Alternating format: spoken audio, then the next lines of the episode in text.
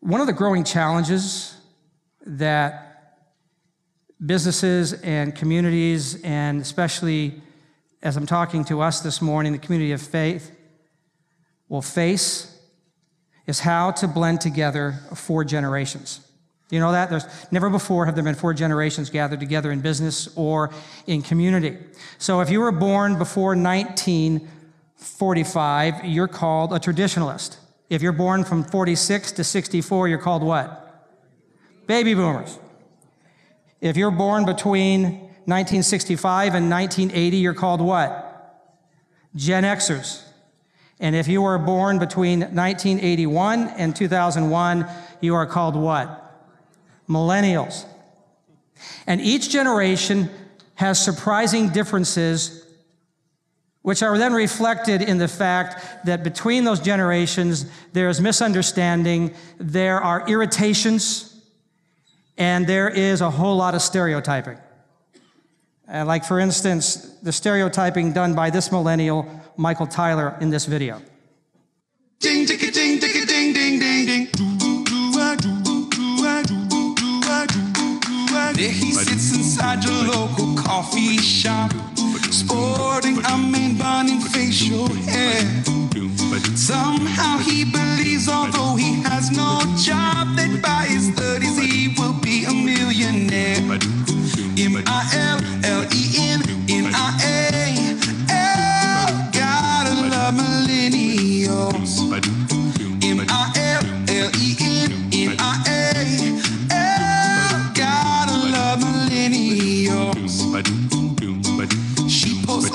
Selfies on her Instagram with the quote that's inspirational.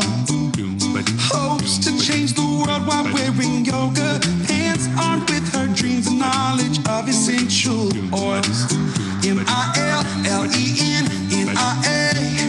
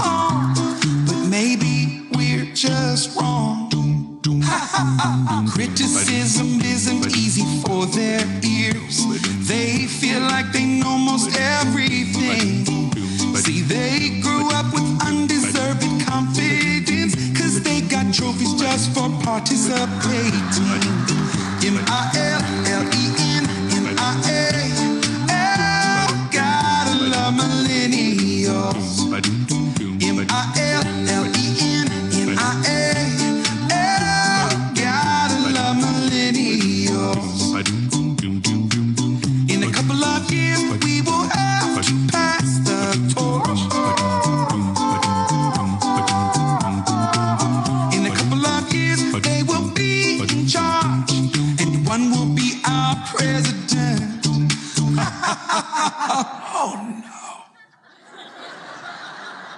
M I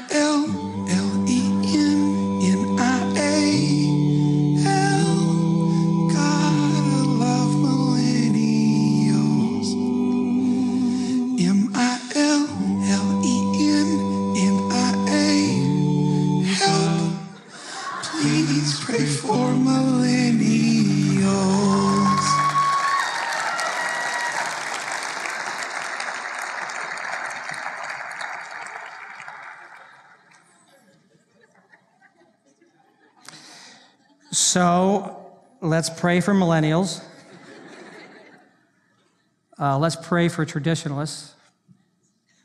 Let's pray for boomers. Let's pray, for Xers. Because the, the truth of the matter is this that within all of us is both the beautiful and the twisted, which makes it difficult to love sometimes. A great surgeon named Richard Selzer had to cut into the face of a very lovely young woman to be able to take out a rather large tumor. And although he, he did his best in the course of the surgery, he severed a tiny twig of a nerve that connected to a muscle in her mouth. Her once lovely face would then remain grotesquely twisted in a disfigurement that she would have for the rest of her life.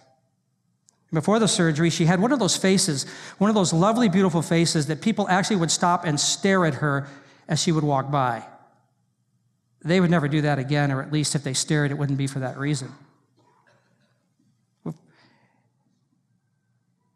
So she sat on the bed with her husband after the surgery, and she asked for a mirror.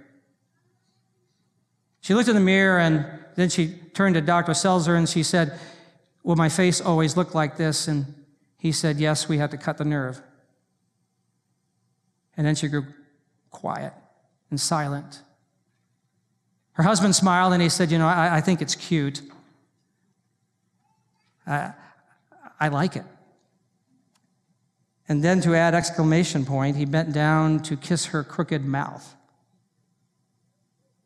And Selzer then commented, he said this I am so close, I can see how he twists his own lips to accommodate hers, to show her her kiss still works. We're made to do that. When life gets twisted for some folks, and we just heard about that this morning right here, we are to show that love still works. Selzer knows where that love comes from because he states this. He says, I know it is the marred and the scarred and the faulty that are subject to grace, but I would seek the soul. Yes, it is the exact location of the soul I'm after. I have caught a glimpse of it because, see, it's, it's out of the soul. We've been talking about that these last weeks. It's out of the soul that love pours. There, there, are, there are really two great words that come from the Holy Scriptures that describe how relationships work. And the first is this, to bless, and the second one is to curse. And we are created to be blessed and to bless. The soul is created by God to bless and be blessed, to give good. And because we are people with wills, in every encounter we have, in every encounter you had this morning, when you drove here, when you said hi to folks, when you sat down next to them during the five minute greeting, you either cursed or you blessed. It's one or the other. There's no in between. You either gave good or you withheld good. Blessing is not just a word, blessing is the projection of good into the life of another. We must think it, we must feel it, and will it we communicate it with our bodies. Blessing is a kind of like an ancient dance of the hokey pokey. Remember the hokey pokey? Before you finish, you have to put your whole self in. And blessing is done with the soul. It is a soul's responsibility. And if you don't, if you haven't been here the last couple of weeks, go back onto our website and listen to the podcast. It'll explain this more in depth. But the soul is responsible for integrating what we call the heart, which is the will. It, it, it gives us the ability to bring things into existence. What, what influences the will is the mind. The mind makes us conscious. The mind, the mind is our desires. It is our thoughts. It's our values. It's our conscience. And these two together then instruct the body what it should do. And the body is our own little separate kingdom where our will can have the ability to dictate what we do and what the body is supposed to accomplish for us. And the soul's responsibility is to integrate all of these in one direction for one specific purpose, and that is to bless. And if the soul is not postured toward that outcome, then we don't bless. And in place of that, we curse. We are made to be blessed and to bless. And if it's void with us giving or receiving a blessing, it creates havoc within us, and we are not integrated, but we become disintegrated. So, how do we learn to love and to bless, especially in community? Now, just look around at the people around you, just look at them. How do we learn to bless those folks? Because in your eyes, some of them are twisted. How do you take care of that? In the first century, the Apostle Peter wrote a very warm and encouraging letter to the community of faith that was scattered throughout the area. They're all dealing with the same problem, and it's this they were trying to live a life of following Jesus in a culture that believed in worshiping many gods, and at the same time were very they were very devoted to rejecting anyone who would say there's only one way to God, and especially the one way being a God who supposedly now lives, even though the Romans had killed him and put him in a tomb. And in order to make it through the really tough moments, he said, here's what you need to do. You got to learn how to do life together. And specifically, you need to learn how to bless each other. I read the other day where a guy said the church so desperately needs to train people how to bless each other. We need to know how to do that. And it's more than, hey, God bless you. Or you saying, I'm blessed. It means actually doing it. So Peter writes these words. The Apostle Peter says this Finally, all of you live in harmony with one another. Be sympathetic, love as brothers, be compassionate and humble. Do not repay evil with evil or insult with insult, but with blessing, because to this you were called so that you may inherit a blessing. He said, You're called to bless. So I want to just get this straight with you right now. So hear me. We can do this because Jesus has given us the ability to accomplish this. As Jesus loves, so we can love. As Jesus blessed, so that we can bless. And so that to happen, I'm going to give you some, some practical movement I think we need to make as a church. Number one is this, that we need to make time to soul blend. So I want to try something with you this morning. In, in count of three in just a moment, I want you to just pick out a song that you really like, and I want you to start singing it as loud as you can. Okay? Some of you can't think of one, just go with the hokey pokey. I just mentioned that. You'll be good. All right? On the count of three, you ready? As loud as you can. One, two, three.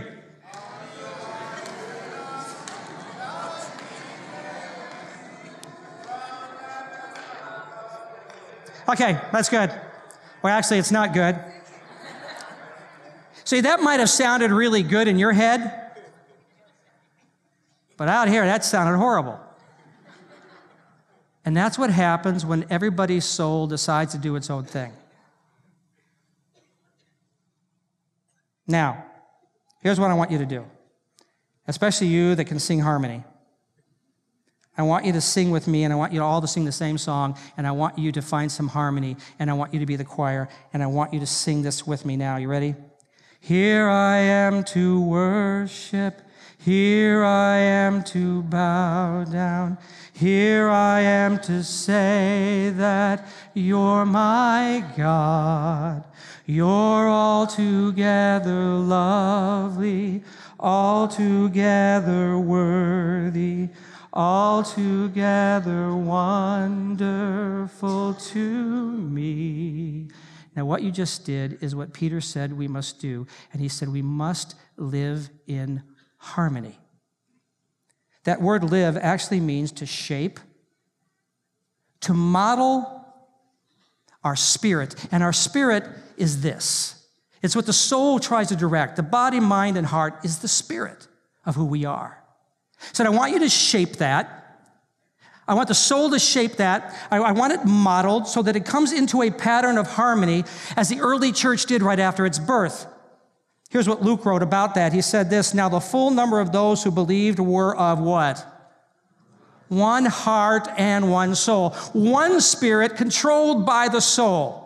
That the soul said, I'm going to take your spirit as we direct it to do so, and I'm going to shape it so that it connects with the person next to me and their spirit so that those spirits kiss. And when that happens, when there is that soul blend, it becomes extremely obvious to those who are observing, because this is what happened in this case in the first century. And no one said that any of the things that belonged to him was his own, but they had everything in what? Common, which means this I shape my life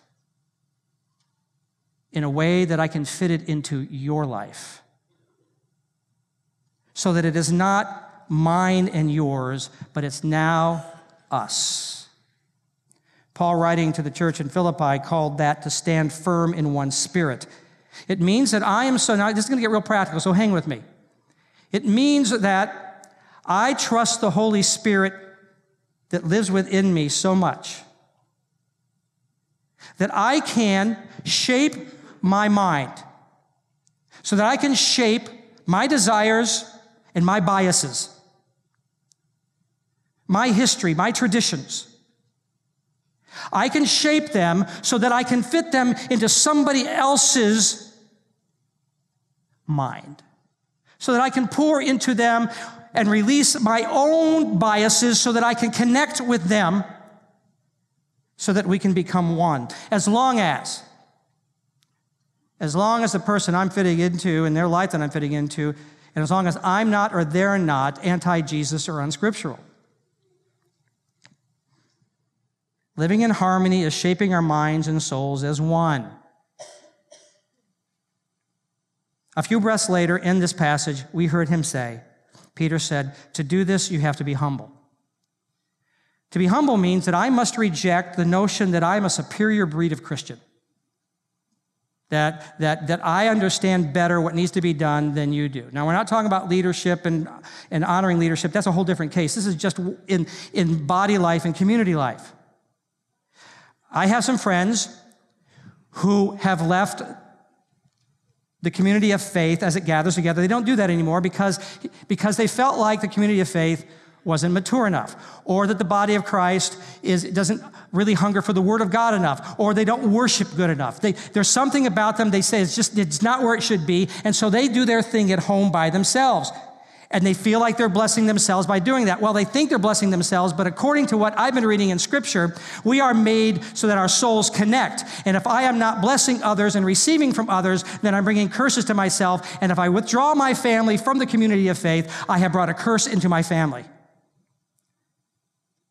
Because the souls have to blend together. So you say, okay, well, then I'll just come down off my perch and I'll go mingle with those who are beneath me in thought and holiness. No, no, no. Because humility says it's not me and it's not you, it's us. That is how God created us. So I have this inner law within me that says that whoever's driving the car has the right to decide the route to take and where to park it.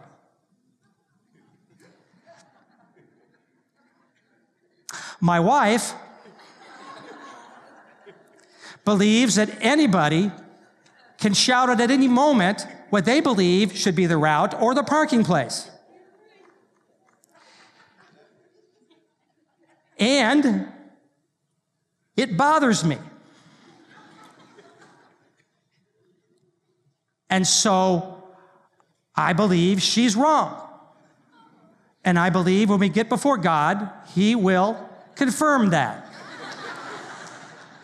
so, one day she said to me, We've had this discussion for, for over 40 years. She says, oh, oh, oh, over there, park over there, park over there. You know how many times I went over there and I couldn't park there? So, because I thought, no, I did this. I found the furthest spot from the door. There were plenty of spots between us, but I parked at the extreme end. And she looked at me like, What are you, crazy? I said, That's where I want to park. I got my way. But I can tell you it wasn't a fun day. it was not harmonious in any way. And to be honest with you, my soul hurt. Because the soul craves connection and the connection is more important than the preferred process. Notice that Jesus didn't pray before he left this earth. He did not pray, Father, let the world know who I am by showing the church the best way to make me known. What he prayed was this Make them one as I am, and you and I are one, so that the world will know. Make them one. Harmony takes precedent over process. So here's what I believe I believe if Fred over here has been praying about a, something that we should do together, as a community of faith. And he really thinks he's got God's word. And maybe from God's view, option A is the thing. And God in all his wisdom, it's the deal. It would be the, the cleanest, easiest way. And, and Fred comes up with it and says, A's the deal. But there's two or three of us that go, no, no, no, I think B's the deal. And, and we re- really honestly believe that B's the deal. Let's go with B. If at that moment Fred says, I really think it's A, but for the sake of harmony, I'm going to go with B. I truly believe that because God puts, puts harmony with precedence over process, I do believe that at that moment God says, well, in its natural sense, A would be better, but because you're doing it together and B is the deal you choose, I'm going to make B work just as good as A. Because you're doing what I asked you to do together, because community is more important than process.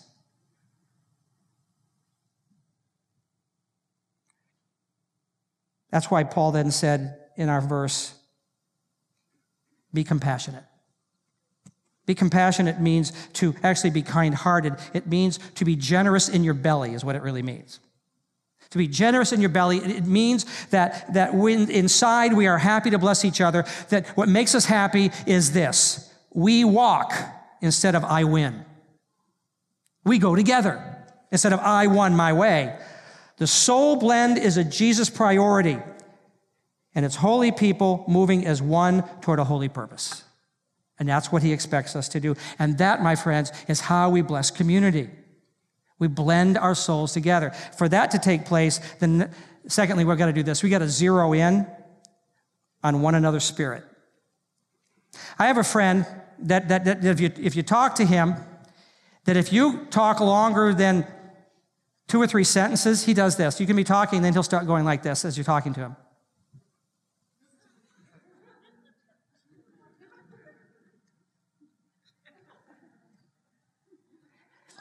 There is a disconnect. He's got this whole FOMO thing, fear of missing out. There's something else. Am I missing on this conversation or who just walked by? And, and the attention's gone. I, I have another friend, and his deal isn't, isn't, isn't FOMO. Uh, his deal is that, that he'll, he'll come up to you and he'll say to you, How was your day? Or how's things going at your church? And I know it's a setup because if I take a breath, he comes in with everything he wants to tell me. It is his entree into what he wants to say. And then I don't get any other kind of conversation in other than, oh, that's great. And, and he starts dropping names and numbers, and, and, and it's his deal. He's talking to me about himself, and he just needed someone to listen. Then I have another friend who knows how to zero in on my spirit. That's what Peter called, I want you to be sympathetic. It means to have a fellow feeling. It means that together we're experiencing a sensation. And for that to happen, we've got to be fairly quiet. We've got to be time intensive. We've got to be pres- presence intensive. This friend never says to me as I'm talking to him, he never says, Oh, I, I know what you mean. Because it's not about I, it's about the guy he's listening to. So he doesn't say a word, he just listens. Sympathy is searching out what is in the mind of another so that we can connect to it and taking as long as we need to to get there. So if I'm talking to him, his name is Alan, we call him Tex, and if you talk to Alan, Alan will look you right in the eyes, and there could be a crowd of people around, but he never loses his focus on who he's talking to. He is set on who I am while I'm talking to him. And he listens, and I can see in his body language, I can see in his facial expressions, he is focusing. I mean, you can watch people and you know when they, when they drift off. You know when they start to yawn and the nostrils flare because they're covering it up. You know what's going on. But this guy, he's, he's, just, he's just into it. And then when I, when I stop a series of thoughts, he doesn't comment because he knows there's still more in there. And he knows that we can't, we, we can't handle silence. And he'll just stare at me and smile. And then I start belching up other stuff because I, I, he's, he's waiting for me to say something. So I'll, I'll begin to express, I, I continue to express. And by the time I'm done, I have really let go of everything that I would like to express. And then at that moment, he still doesn't comment. Instead, he encourages and he affirms what he has heard. And what he has done at that moment is he's blessed me. He has zeroed in on my spirit. And that's why Peter writes, you need to love as brothers. Because as you zero in what we're doing is that we are not treating each other as strangers. Because we can't, we can't be community. We, we can't blend our souls. We can't bless if we don't take time to be with each other. We can't do that. We can't treat each other as strangers. One time I, in Oregon, I, I told some people from the platform, I, I said, at the end of a service, I said, okay, now go find somebody and, and follow them home for dinner. Ha ha ha ha. So I gathered, gathered up my family, piled in our car, drove home, pulled in the driveway, and somebody pulled in behind me. It's an acquaintance that I'd seen him before. His name is Scotty. Scotty had his full family with him. He, he gets out of the car, door, out, opens the door, and he says, Hey, time for dinner. I'll get some Kentucky Fried, be right back. And we spent the afternoon unexpectedly with Scotty and his family. And that afternoon, I learned about Scotty's heritage. I, I, knew a little bit about his heritage because we both got ordained at the same time and he wore a kilt. So I figured something's going on there. And then he told me about other things like I didn't know that he cut hair for the Oakland A's. I didn't know that. And, and we learned life, he, and we zeroed in on each other. We shared our stories. When we're too busy to zero in, our souls hurt and we miss being blessed.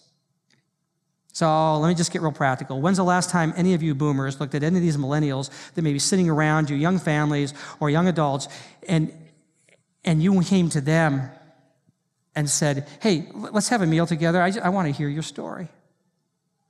I want to hear what's going on with you. You say, Why should I come to them? Because you got money. You say, but why would, why would a 20 something want to deal with me? I'm like, I'm like 60 something. Why would they want to deal? Because they want to hear how you walk with Jesus this long.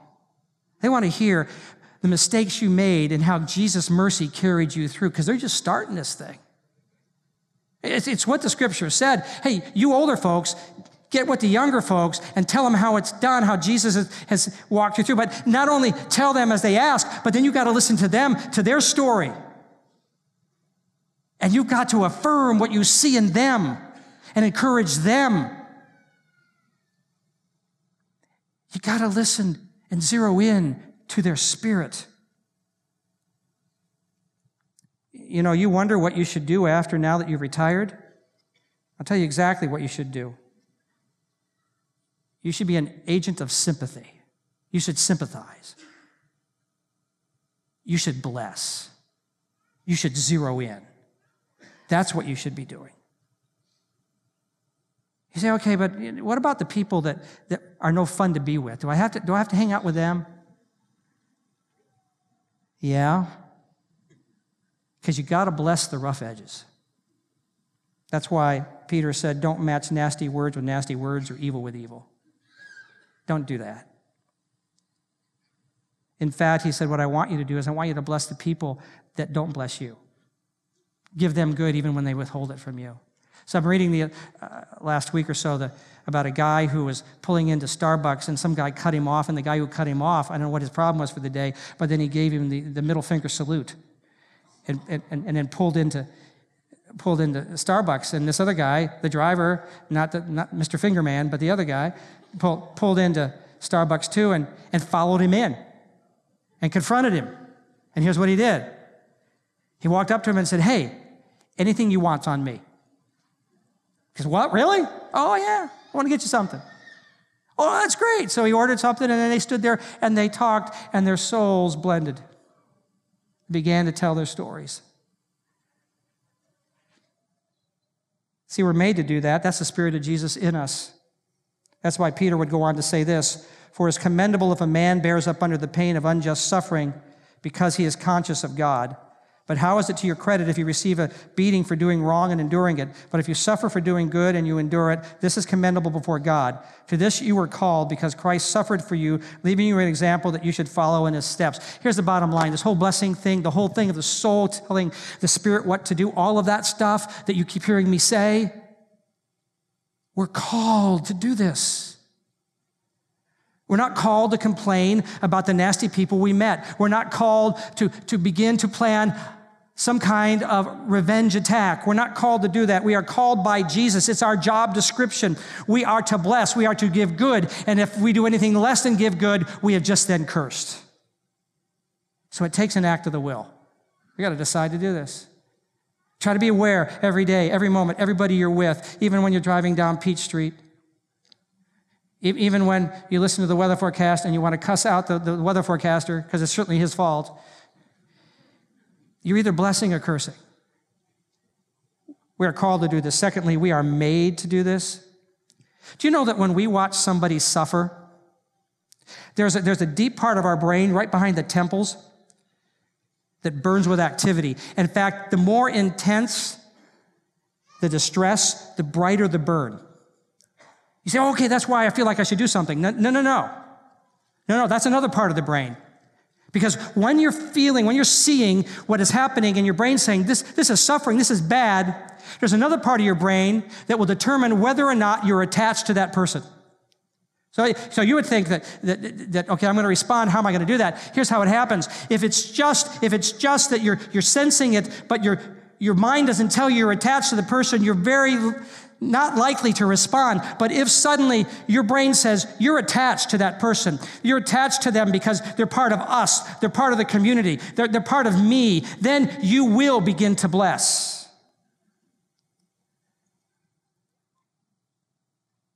We've got to think of each other as being part of us. And I think that's why Jesus said, Love your neighbor as yourself, because sooner or later you need to recognize as you see all these people, you're me. So I got to love you that way. We're made to do this, and you know, we're also blessed to do this. In the Beatitudes, when Jesus starts out in, in Matthew 5 and he says, Blessed are, and you could say, Blessed are the unlucky. Blessed are those who are grieving. Blessed are those who are poor. Blessed are those that, that, that are hungry. He said, Blessed are the unlucky. And the word that he uses for blessed there is not the typical word blessed that we'd use if we say, Bless the Lord, O my soul, and all that is within me, or that I would say to you about, May the Lord bless you and keep you, may, may his face to shine upon you. That's not the word that he uses. That's a typical God word. This is the word that actually just means happy, fortunate, or we would say, lucky. It'd be me saying to you, lucky dog, how'd you get front row tickets at the Cavs playoff game? How'd you do that? Lucky dog. What Matthew is writing is this Jesus saying, lucky you, that in your twisted messed upness, you get to have the kingdom of God. You get to have comfort. You get to have something to eat. Blessed are you.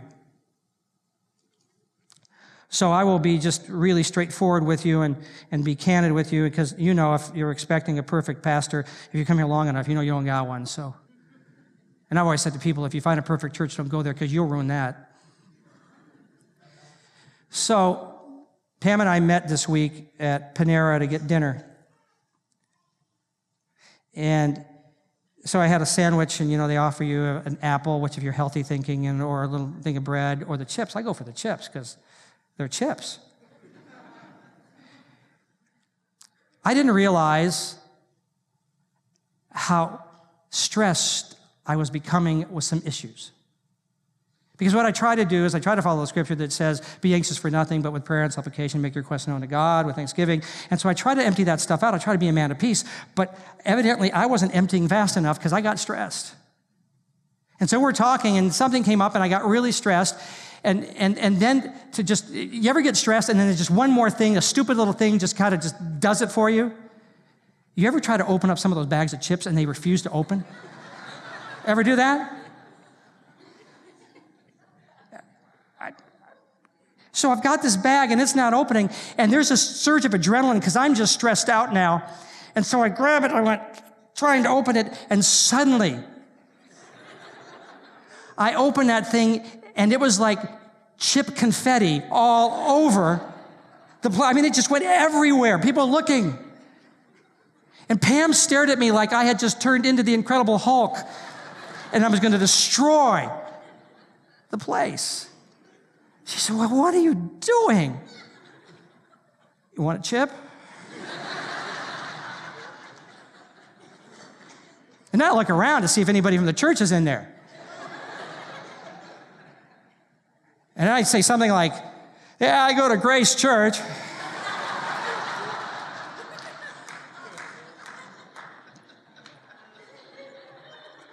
so honestly, I said to Pam, I don't know what's going on. So I went up and I said, Can I have a container uh, for a takeaway? And I, I, went up and I put my sandwich in. And I said, I got to go. Can you finish? I'm sorry, I got to get out. So I went to do what I just, I figured I should do to try to get the stress out of me. And I did two things that simultaneously. I went to work out so I could just, because that helps me. I went to work out and pray.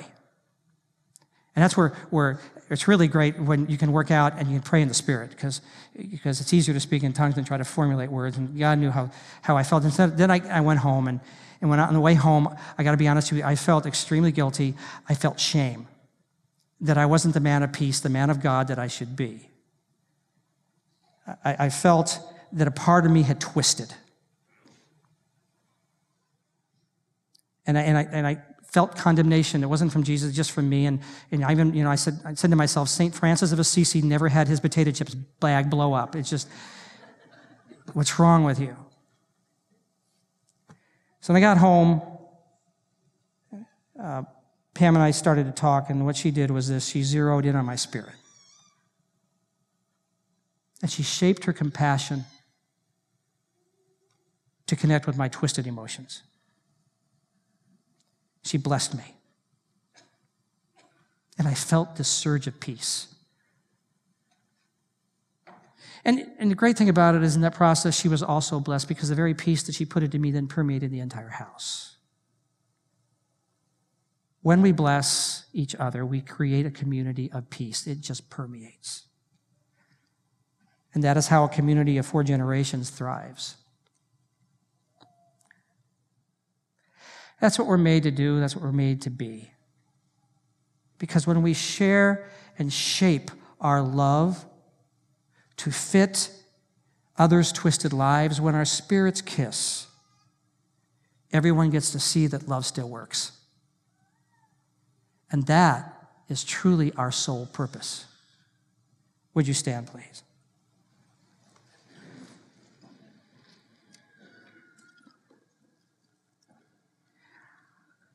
I want to bless you. And so I'd like for you to take a posture, if you like, of receiving that blessing however you like. The Lord bless you and keep you. The Lord make his face to shine upon you. The Lord be gracious unto you. The Lord lift his countenance upon you and give you peace. God bless you. Have a great week.